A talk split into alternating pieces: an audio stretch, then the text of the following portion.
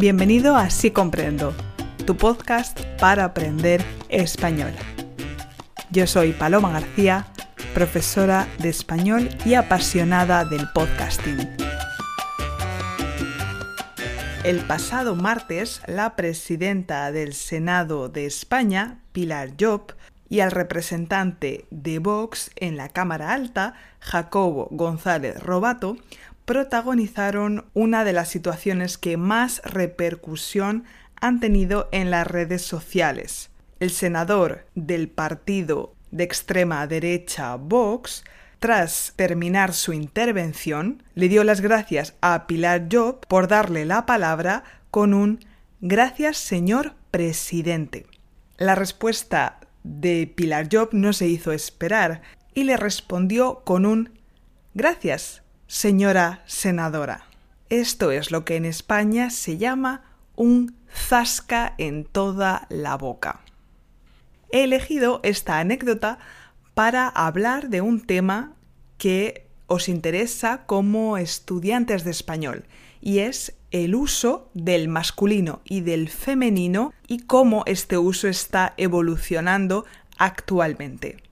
Sabemos que la lengua está en constante evolución y la institución encargada de registrar el nuevo uso de la lengua y los cambios que en ella se producen se llama la Real Academia de la Lengua Española o R A E. De hecho, os recomiendo el diccionario online que podéis consultar gratuitamente en la página web de la Real Academia de la Lengua, la R A E, eh, se llama doble u doble u doble u punto r a e punto e s, y en esta página web podéis consultar todo tipo de dudas relacionadas con el uso correcto del español.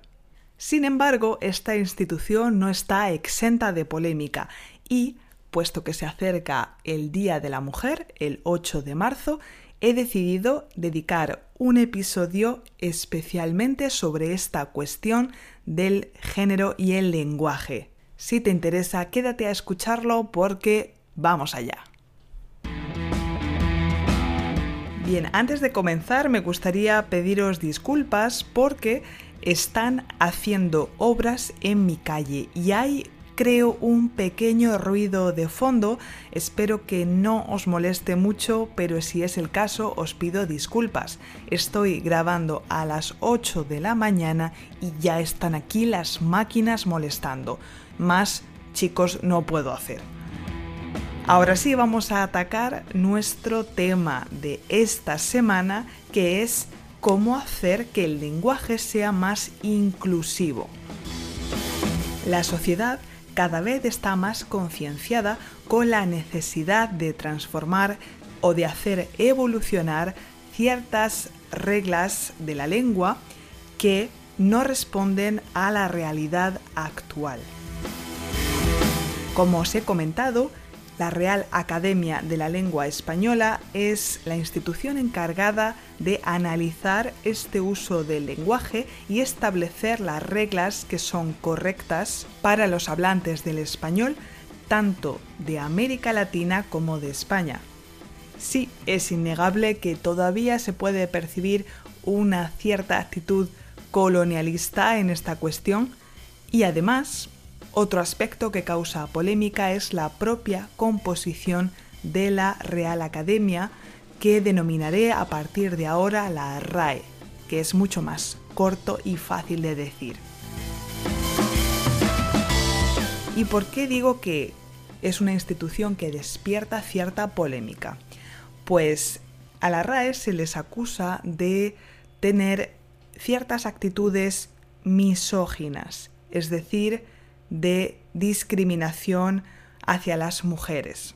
A priori, esta institución está formada por personas que han demostrado un gran dominio de la lengua española y que tienen cierto reconocimiento nacional e incluso internacional, como por ejemplo intelectuales, escritores o científicos. Por lo tanto, y si su composición es mayoritariamente masculina, de hecho, solo ha habido once mujeres académicas en tres siglos, y actualmente solo ocho de los cuarenta y cuatro miembros que componen la R A E son mujeres. Lo que se le reprocha a la R A E es que, en lugar de responder a este nuevo desafío para los hablantes del español, que es hacer un lenguaje más inclusivo, están frenando el proceso. Por ejemplo, una de las situaciones en la vida cotidiana que causan cierta incomprensión es el uso del masculino plural cuando hay una mayoría de mujeres. Vamos a imaginar que estamos en clase y tenemos enfrente a una mayoría de chicas. Por ejemplo, en una clase de zumba, imaginaos, donde van más mujeres que hombres. Pues con que haya un solo hombre, la regla de la R A E dice que hay que utilizar el masculino plural. Es decir, que el profesor se referiría a los allí presentes como: bueno, chicos, vamos a comenzar. Y esto es algo que choca bastante porque es bastante ridículo e ilógico.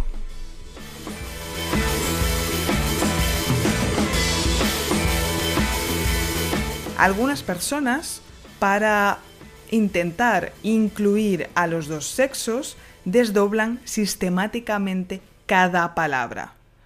Por ejemplo, cuando se refieren a una audiencia, dicen: señoras y señores, alumnos y alumnas, ciudadanos y ciudadanas. Esto es algo que hacen especialmente los políticos hoy en día y que no está exento de controversia, ya que muchas personas dicen, y no sin razón, que el hecho de desdoblar cada palabra ralentiza bastante la comunicación. Otras personas utilizan la letra E para hacer una especie de adaptación un poco forzada, y entonces, en lugar de referirse a todos como un masculino plural, utilizan todes o chiques o personas, llevándolo prácticamente al extremo y como una manera de despertar cierta conciencia. Pero actualmente no es un uso adecuado de la lengua española. ¿Y qué pasa con el género de las profesiones que tradicionalmente han realizado los hombres o las mujeres? Pues en algunos casos la R A E ha aceptado el cambio de género, como es el caso de presidente, que se considera la persona que ejerce la función de presidir, por lo tanto podemos decir presidente o presidenta. De la misma manera, la R A E no solo aprueba, sino que, sino que afirma que es incorrecto referirse a una mujer como ingeniero, médico o psicólogo, aunque hayan sido tradicionalmente profesiones masculinas. Hoy en día lo correcto es decir la médica, la ingeniera, la psicóloga. Igual pasa con profesiones como la de matrona, que es la persona que se ocupa de los nacimientos y que, aunque ha sido una figura tradicionalmente femenina, hoy se acepta perfectamente el término matrón para referirse a estos hombres que se dedican a la profesión de asistir a las mujeres que dan a luz. Por lo tanto, el comentario de este senador de Vox es cuanto menos provocador, puesto que la R A E reconoce el uso de la palabra presidenta perfectamente. Sin embargo, la R A E no se muestra tan abierta en cuanto a la posibilidad de utilizar el femenino plural para referirse a una mayoría de personas de sexo femenino, ni tampoco para desdoblar las palabras. En un comunicado que podéis leer en la propia página de la R A E, afirman que este tipo de desdoblamientos son artificiosos e innecesarios desde el punto de vista lingüístico. e insisten en el uso genérico del masculino plural para designar un conjunto de personas sin distinguir los sexos. Para ellos, esta tendencia a desdoblar indiscriminadamente el sustantivo va en contra del principio de economía del lenguaje. Defienden que el uso genérico del masculino se basa en su condición de término no marcado en la oposición masculino-femenino, como si fuera neutral. Insisten en que si tenemos una clase con mayoría de chicas, lo correcto es referirse al grupo como alumnos. Y obviamente tampoco es correcto utilizar el todes ni la arroba o la X para no hacer una diferencia de género. Como podéis imaginar, esto no ha satisfecho las peticiones de muchos colectivos que reclaman un lenguaje más inclusivo, y personalmente yo me siento identificada con este grupo, puesto que en mi caso es una necesidad diaria. Así que, en conclusión y por ahora, yo he decidido utilizar mi sentido común. Vamos, que si yo tengo una mayoría de chicas delante, explicaré expresamente que, puesto que hay mayoría de chicas, me referiré a la clase como alumnas o chicas y que, por ello, los estudiantes varones, chicos, no deben sentirse ofendidos. Lo único que pretendo es que el uso del lenguaje refleje la realidad y ser lo más lógica posible. Personalmente no me gusta el uso de todes o chiques, se me hace muy artificial, así que es la opción por la que yo he optado, como os digo, para dar respuesta a las situaciones que yo me encuentro en mi vida cotidiana. Me encantaría saber cómo lo veis vosotros, qué pensáis sobre este tema y qué ocurre en vuestra lengua si la institución encargada de aplicar estas reglas se está abriendo a nuevas posibilidades o si por el contrario prefieren afianzar un uso más tradicional del lenguaje.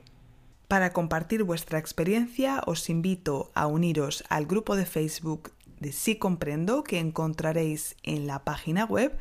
Y aprovecho para dar la bienvenida a algunos de los últimos miembros que se han añadido, como Ebrahim o Aneta.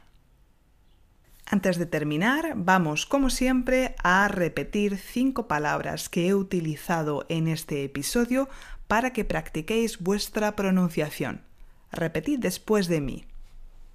El género. La igualdad. La discriminación. La R A E. El lenguaje inclusivo. Muy bien, chicos y chicas. Os deseo un estupendo ocho de marzo y recordad que las mujeres no queremos flores, queremos derechos. Y eso es todo. Recuerda que la aventura continúa en las redes sociales y que te estaré muy agradecida si me dejas un me gusta y me comentas qué te ha parecido el episodio. Cuídate y hasta pronto.